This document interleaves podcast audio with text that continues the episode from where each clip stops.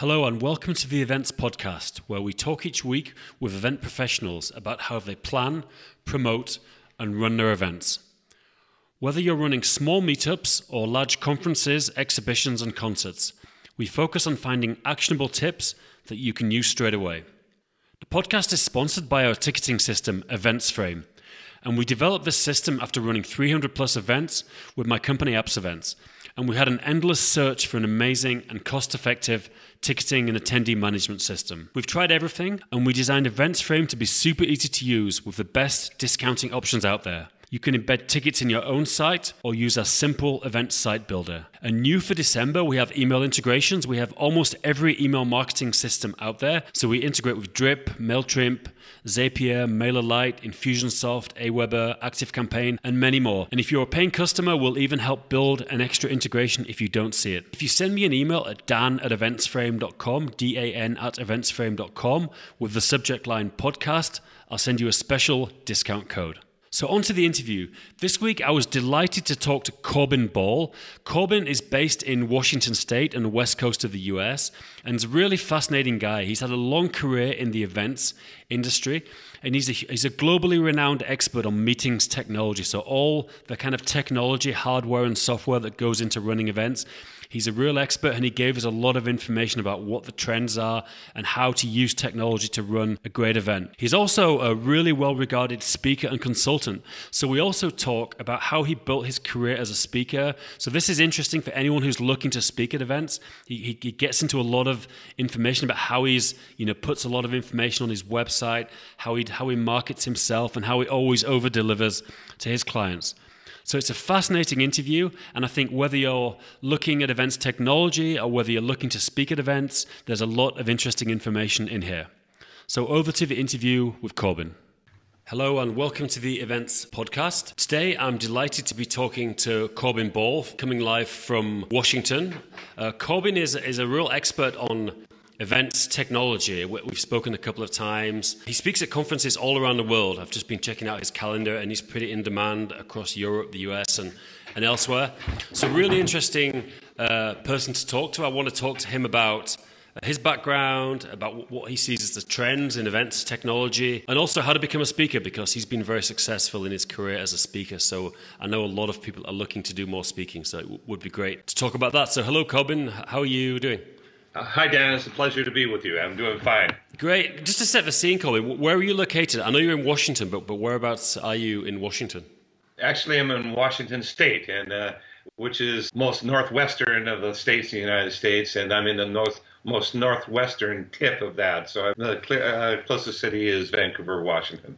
Okay. Vancouver, Canada. Yeah, no, I know. I knew you in Washington. I've uh, I've been to Seattle quite a bit and, and further south. I haven't really been much north of Seattle, but I know it's it's really nice up there. It's beautiful up here. Yes. Great. So, um, just a bit about your background, Corbin. Tell us a bit like what was your career and how did you get started in events in general? Well, my past life was as a meeting planner. I was head of conference operation for a high tech association, and we ran international citywide technology meetings for, for 18 years. And engineering associations were the among the early adopters of technology. I had email in 1988. I helped uh, build one of the first association websites in 1993. At the start of 1993, there were only 130 websites. So it was early in the uh, in the adoption game with that. Uh, being immersed with, uh, it was an area of the optics, but I was immersed with technology and technology providers and really could see the impact of uh, how that would uh, affect society. And uh, in 1997, before the dot com explosion happened, I, uh, I could see the writing on the walls. I could see that it would change everything,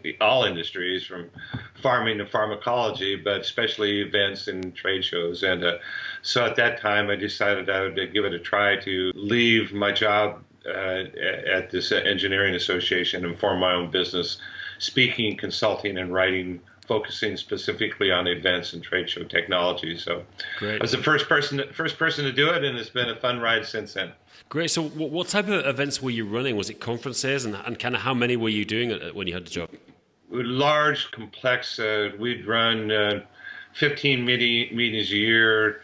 uh, five of them would be uh, 4,000 people and above, and the largest one is about 15,000 people, 2,000 speakers, uh, using some of the largest facilities in the United States uh, and around the world, as we did it international as well. So, so yeah, lots of heavy duty uh, meeting planning for city fi- uh, citywide events oftentimes. Interesting that sort of just to sort of check on the terminology because when you say meetings, I mean, are you talking about, about trade shows? I'm always a bit because some people sometimes use the term meetings when they're referring just to like small booking a meeting room at a hotel, or whatever.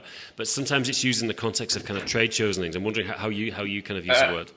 I'm using it in the uh, umbrella term. It, it, this did include uh, it was a large convention and trade show with that. But it's uh, yeah. So I'm using it uh, in the broad term. How did you get started as, as a consultant? I mean, it's all obviously you know I I, I kind of did a similar transition, I was an employee, then I became a freelancer, and then started my own you know business. But a lot of people obviously they're quite reluctant to leave a paycheck and security. What did you have like clients lined up, or did you just make the jump and then start trying to get people to work with? I started out contact. I was uh, quite involved with MPI at the time. I contacted all the uh, chapter presidents that I have this program on technology. Would you like for me to come? And so that started it. And then one thing leads to another. The speaking, consulting, writing is really they they all support each other. It's a kind of a three-legged stool that uh, you speak a lot, you get consulting jobs. If you write, you get consulting and speaking jobs, and so it's a it all fit together pretty naturally. Sure. I mean, is do most people? I mean, in terms of to, to make a living, do most people focus on the consulting or, or on the speaking, or they, is it like is it like you say, usually a combination? I think it really varies. The speaking profession is there are some people that you know they just fully so, uh, focus on that. Others, it's it. I think it varies a lot. Yeah, well, that's probably a good time to ask you because I'm curious. You know, I've I've done a bit of speaking myself, very much. You know it's not something I've ever promoted. You know, I've, I've been asked through connections to speak at some events, and I obviously run my own events, which I, I speak at. But I'm curious for people like who wanting to get into speaking at, at, more events in whatever area of expertise they have. Like, what would you say are some good kind of tips in terms of how to get started and, and how to approach the whole thing? Well, first of all, you need to come up with a topic that is uh, that people will be willing to pay for. So yeah. that's a uh, so you need to have, and that topic needs to burn in your belly. I mean, it's something that you need to be passionate about and hopefully knowledgeable about it as well. Once you've done, and then I think that you uh, define what your niche is. I, I think that, uh, you know, for example, if you're doing something on sales marketing, you know, you, you know, there are tens of thousands of people doing that, and so it's a.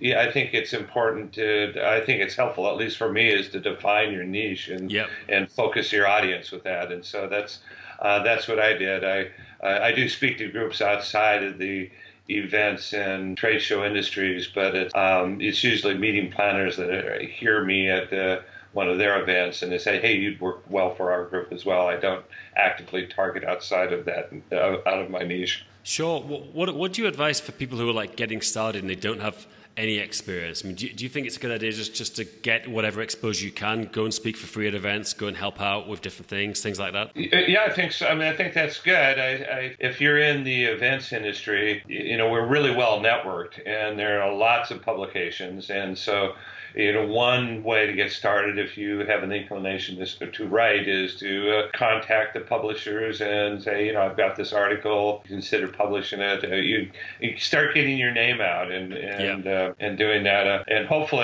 uh, the trade-off for, for me, if I uh, I actually write for five different publications now, but when I was writing them for for free, I would trade-off is to be sure to you know, put my picture and name, contact information, and a little bio about me at the bottom, and that's and so it's just about promoting and, and getting your name out. And that's a, that's you know, if you're writing or or if you write a book, that's another one. If you uh, is to you become the de facto expert essentially, and so that's that's one thing is and just and networking, getting involved in the trade shows, and um, you know we are you know actively for me, I was actively involved in associations, MPI, and then ICCA and NS National Speakers Association, and uh, you put the networking out, and it's you know all that stuff raises your profile, and uh, you, you really want to become sort of the top of mind presence if you are when you think of a particular subject uh, subject in a per- particular niche and so yeah uh, that's been my strategy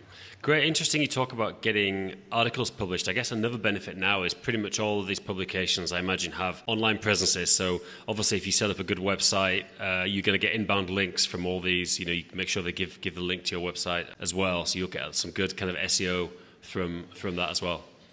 Absolutely, and that's another thing. I mean, I uh, shortly after I st- went out on my own, about a year after I started my newsletter, which now goes out to about ten thousand people in seventy oh. countries, and and it is, uh, and that's been very helpful. That is, uh, and, and uh, that builds a website, and so it's content on the website. And my, my philosophy is essentially, uh, I got into it uh, I started this second profession as a speaker and writer uh, and consultant uh, in, in a way because I wanted to give back to the industry. I, it was important for me. And so I, I, my philosophy has been, you know, you, you reap what you sow. If you give out, it comes back to you.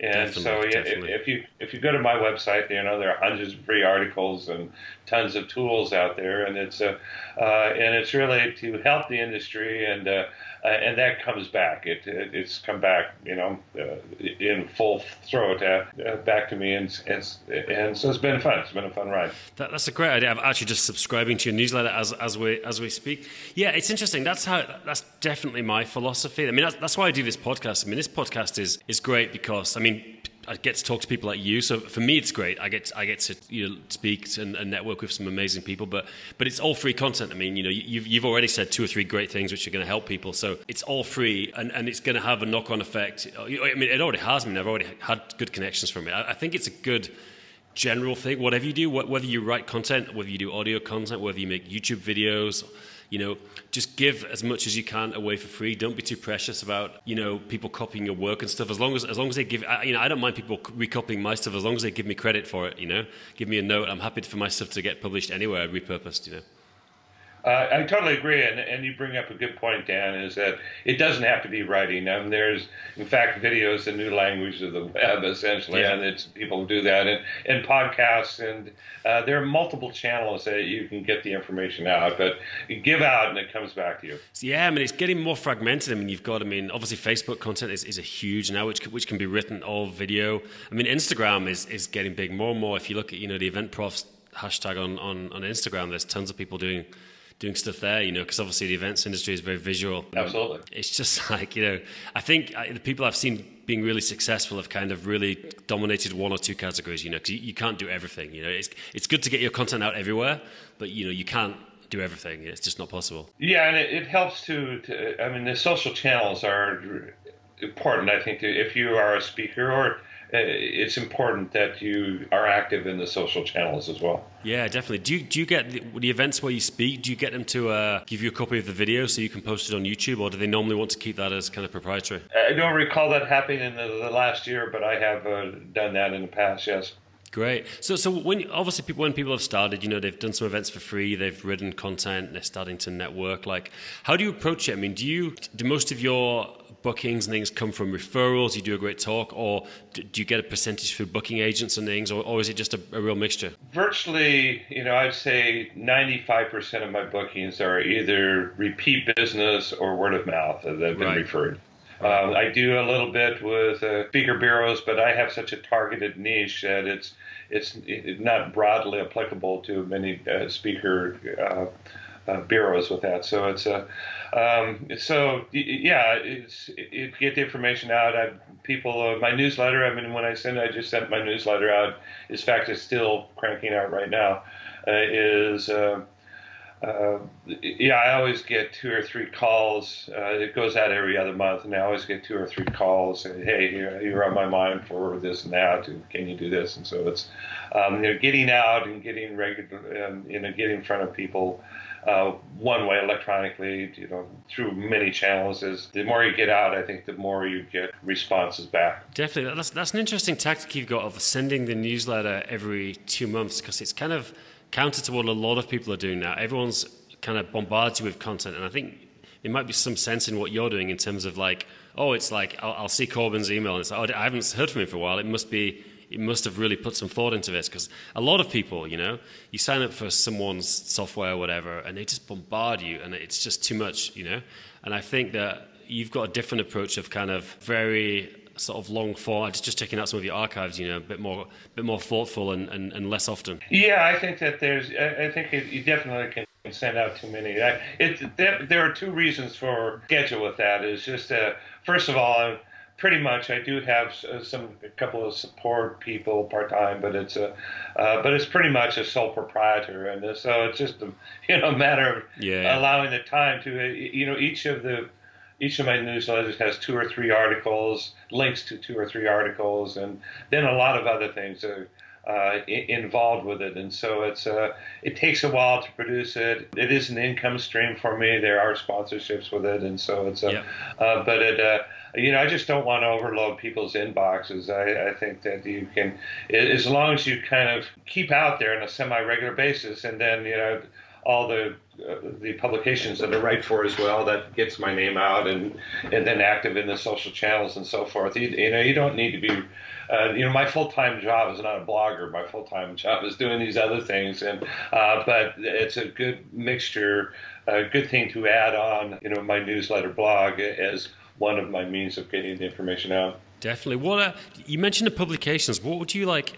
like how would you rank like the main publications and, and uh, of, of, kind of because I'm always I'm always checking out new ones. I'm curious what you think are the most in, most kind of you know useful ones to be to be reading and uh, and maybe writing for. Uh, well, I, I write for Meetings Today uh, and also North Star Media, which does uh, successful meetings, and their thing. It doesn't. Uh, it I provide articles for them, and they distribute through their through their private channels as well. Uh, and then I write for Association Meetings International, so uh, CAT publications in, in London.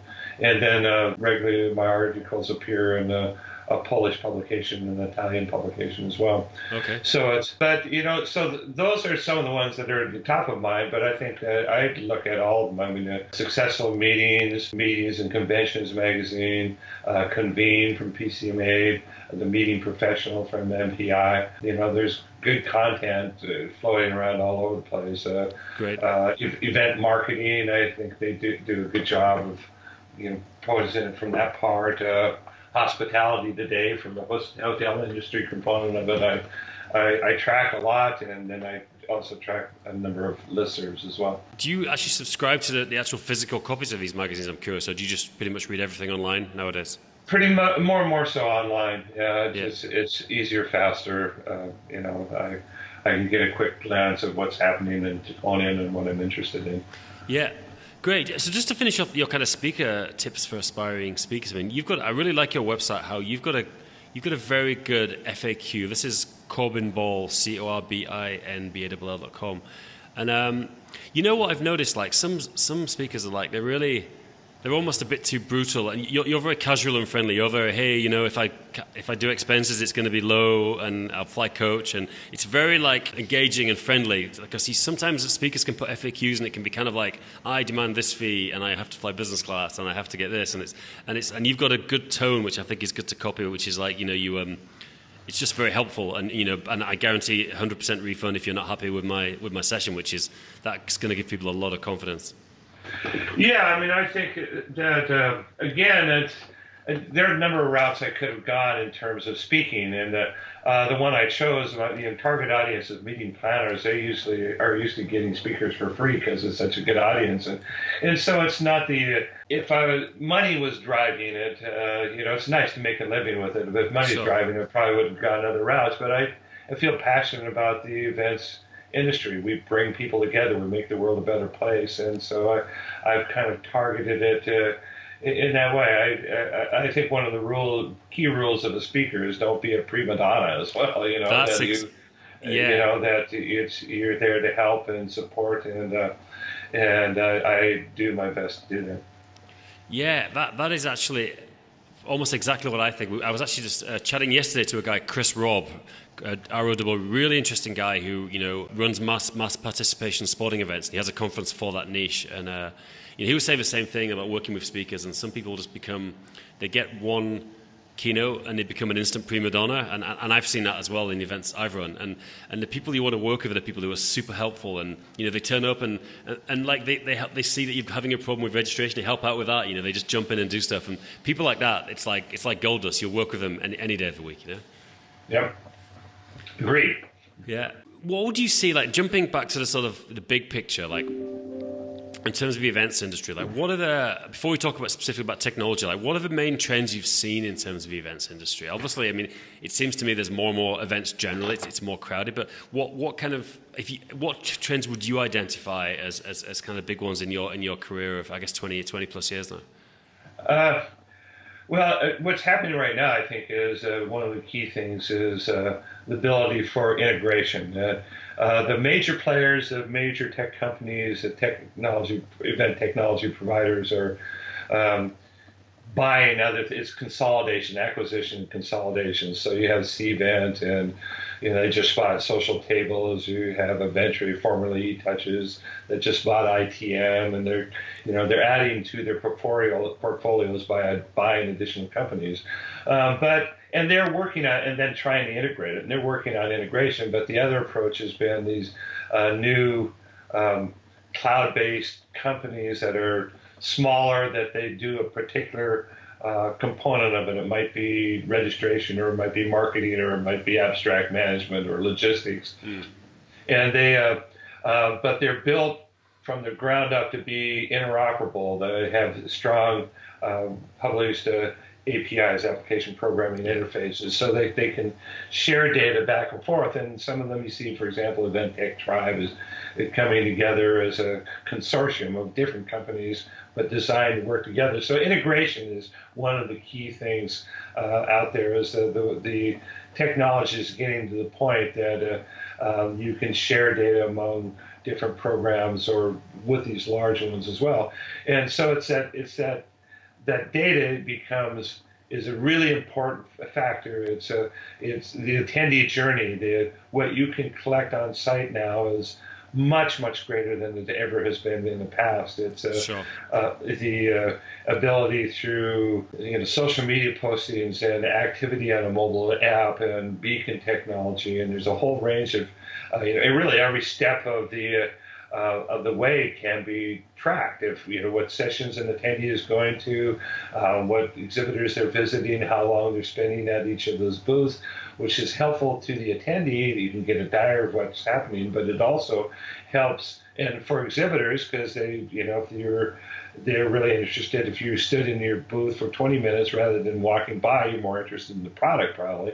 Um, but it's also helpful for the uh, event manager, show organizer, is that uh, you can get a really clear picture of what people are interested in so that you can better provide services on an uh, on an aggregate level to improve the event to see what people are interested in, where they're going, but on an individual level to be able to know what that specific interest of those individuals are, and then uh, you know target the communication better to them of, of regarding what they're interested in. Data collection and analytics uh, are really an important part of that as well. Right. Also, just the effective mobile technology, uh, you know, mobile event apps, but a whole range of other technologies that are happening on site uh, that improve the experience, streamline the experience, make it more personalized. And so there's, uh, you know, there are new ideas mushrooming up every day in the events industry, and yeah. it's really an interesting time to watch. It is, yeah. I, mean, I know that with our system, of, you know, we've got a registration system, events frame, and actually, we just we've just launched uh, this week. We, have got Zapier integration, Salesforce integration, and then email integration with all email marketing tools like Active Campaign and Mailchimp and things like that. And, right. and, and, it's and we want to start having interview like exactly what you're saying. You're talking about people having smaller systems that integrate. So we need to have integration with the scheduling applications. You know, there's there's a bunch of Attendify and Shed and all these things, and then right. and then all these other ones. And and it's you know I think it's it's changing from You've got obviously the all-in-one systems like I guess Bizzabo and, and Eventscape. There's there's loads, you know. Some of which some of which are great, Cvent, and for some people they go down that route, and then some people want to just pick a bunch of different things, and the, just as long as they link together, I think. That's right. I mean that's and before you couldn't do that. I mean it, not as easily as it is right now. The cloud-based systems are built at their core to be interoperable and Yep. uh, multinational. You know, this stuff is sort of automatic these days, and so it's a it's much easier to do now than it was even three or four years ago. Yeah. So, I mean, we, had a talk before, but I'm curious just for the for the listeners, you know, for someone like like myself, for example, someone who's got a startup in, in the events in the events area, you know, some software or you know a hardware solution or whatever. What would you say are the good uh, events to be at? You, you, you talked a bit about the one in Barcelona this month. What, what would you say are the good places to go and meet, you know, potential people you could work with? The big trade shows that have emerged are IBTM, that's happening in two weeks in Barcelona, IMEX Frankfurt, which uh, um, is also a very large show, and then IMEX America. Um, those are ones that are, uh, uh, you know, the center of the world in terms Yeah. of event planning are there for that the weeks that or the three or four days that those happen. And uh, also, I, I think in the U.S. Uh, the, uh, uh, convening leaders from PCMA It happens every uh, January. The MPI's uh, annual meeting usually happens in June or July, and IAEE is is if you're especially interested, it's it's trade show exhibition focused. But it also there's lots of technology there. I try to go to that one, and then also um, I, I, if you're from an international perspective, it's uh, it's happening. I didn't make it this year too for ICCA. It's happening right now in Dubai. Uh, is also uh, has been a Well, very so good what show. was which was the one in Dubai? Sorry. It's ICCA, the International uh, Associations of Convention Congresses and Conventions. Oh, okay, great. That, that's an interesting one as well. Yeah, there's Yeah. one. I saw there was one in London uh, this month. I was going to go to it actually. I forgot the name, but I was I was just too busy. In the Yeah. Event Live, I think. Event live, yeah, yeah, exactly. Yeah, that yeah. looked quite interesting. Smaller event, but but still interesting. Te- very technology, but ju- te- technology focused. Yeah, yeah, exactly. Yeah, I think pretty much hundred percent um, technology focused. Um, what about Asia? I mean, obviously Asia's booming uh, like crazy for for the, whole meeting industry. Like, are you involved in any events out there, or and do you plan to be in the future? Yeah, I was just a, uh month, a month and a half ago, two months now, uh, in uh, uh, Sarawak, Borneo. So yeah, it's uh, there's uh, even places uh, you know such as Borneo is they have a, a beautiful convention center there, uh, a lot of interest, high quality. Um, you know, the, it was a high quality event, and I've recently sp- spoken, you know, all over Asia as well. Australia has a very active events community. I'll be speaking this afternoon. I'm in a webinar this afternoon. Um, it'll be in the morning for them for a, a group in Hong Kong and simultaneously in uh, Australia as well. So yeah, there's a lot. There's a lot happening in those spaces, and uh, certainly China is the uh, you know awakening giant. That is, uh, Yeah. there's a lot of potential for uh, for events there. Yeah, great. Well, um, I think that's pretty much everything I wanted to cover. That was super interesting, Corbin, and I want to thank you also for getting up. I know it's like six thirty in the morning, Washington State's time, so I, really appreciate that. Is there anything you'd like to plug? Any any websites or links, or where should people go check you out online? I I think you can find all the information at corbinball.com. Is uh, you know you can go from there, and there's there are a ton of free tools and articles. So it's it's uh, it's really not meant to be a commercial site except for talking about my speaking services. But uh, it's really the major focus is to provide content. Great. So I think everyone should check out the website and also sub- subscribe to Corbin's Tech Talk newsletter. So Corbin, thanks again. It was a real pleasure to talk to you, and I, I look forward to talking again. Happy to do so, Dan. Do you want to sell more tickets to your amazing events? EventsFrame event ticketing has been built to minimize the amount of time it takes to buy a ticket. Result? You sell more tickets. Check out eventsframe.com